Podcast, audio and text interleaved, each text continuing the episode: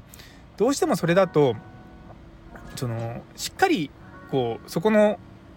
アウトカムっていうかその向こうが求めてることが到達できてるか分かんないと。でやはりそうなってくると継続的にやっていかなきゃいけない。でも継続的にやるのにずっとまあ今までそのまあね個人のボランティアみたいな形でやっていくのは、まあ、ちょっとこのご時世難しいよねって話をしながら、まあ、ずっと悶々と3人ともしてたんですよ。でそこでですねやはりもうこれは起業しようっていう話になってきました。まあいつ起業するかはですねまだわからないんですけれどもまあおそらく、まあ、少なくとも今年度中には絶対起業しますしまあ、そのファーストミーティングをですね今日やったんですね。でその時にじゃあどういう形で起業するかっていうのが今まあ問題っていうかまあ話題になったんですよ。最初はですね私まあまあ何も考えずにって言い方変なんですけども株式会社でやろうかなって思ってたんですよね。まあ3人でやるんでまあ 33%33%34% でまあやるという形をしようと思ったんですけども、まあ、僕らが求めてるっていうか、まあ、目的とするものは非常にこう公益な部分が強いんですよ。僕でそもそも株式会社っていうのは株主の利益を最大化するっていうのがまあ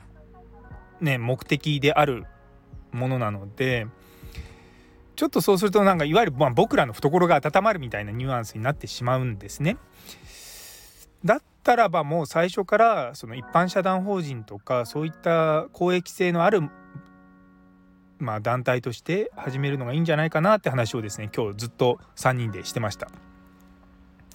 まあ、さいや今日その3人で話しててすごく最後盛り上がったのはいやもしもですよで例えばその、まあ、一般社団法人なんとやらがあの、まあ、すごくうまくいってでも僕らもそういった事業に携われないとでもこの事業最後畳みましょうって言った時にもしも例えば現金が3,000万とか4,000万とかすっごいたくさんあってた時にですね会社だったら例えばそれをま株主である僕らがこうの分配してそれでちゃんちゃんって終わるんですけども公益社団法人あ公益ごめんなさい一般社団法人ってそれできないんですよ。あのー、最終的な利益を分配することができないのが一般社団法人なので逆にだからそこで、まあ、余ったお金をボーンと例えば公益社団法人の日本麻酔科学会とかに寄付できたら、まあ、すごくかっこいいんじゃないのって話をしたんですね。あのまあもちろんね僕らの懐が温まることももちろん大事ではあるんですけれどもやはりそういったまあね公益なものをしたいっていうところにはあるのでまあその辺りはまあいいのかなっていうのが 個人的に思ってます。まあ3人ともまあそこのところは納得しそうな感じなんでおそらく一般社団法人で起業しようということをまあなんとなくですね今日決めました。まだですねあの事業計画とかはちらあの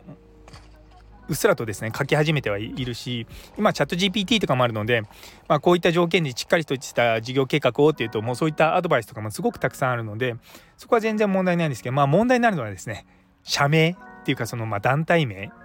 どうしようかなって言ってですねあのー、メンバーの他の人にですね「決めてよ」って言ったら「いやそれは僕がの先生があって僕ね僕が決めなきゃダメです」って言われてまあそのああ中から僕ら選びますからって言われてですね。うん。って思いました。いやーなかなかね新年度2023年度始まって早々ね新しいことにチャレンジし始めてるんですけども。うん。まあねなかなか皆さんがやってないようなことなので自分自身もどうなるか分かんないけれどもまあとりあえずやってみてまあダメだったらダメだったらしょうがない と思いながらですね。とりあえず起業しようということが決まりましたのであのご報告となっております。のまたあのしっかり決まりましたら皆様にご報告させていただきますのでその際はよろしくお願いいたします。というところで、えー、最後まで聞いてくださってありがとうございます。今日という一日が皆様にとって素敵な一日になりますように。それではまた。いや新しいことにチャレンジするとワクワクしますね。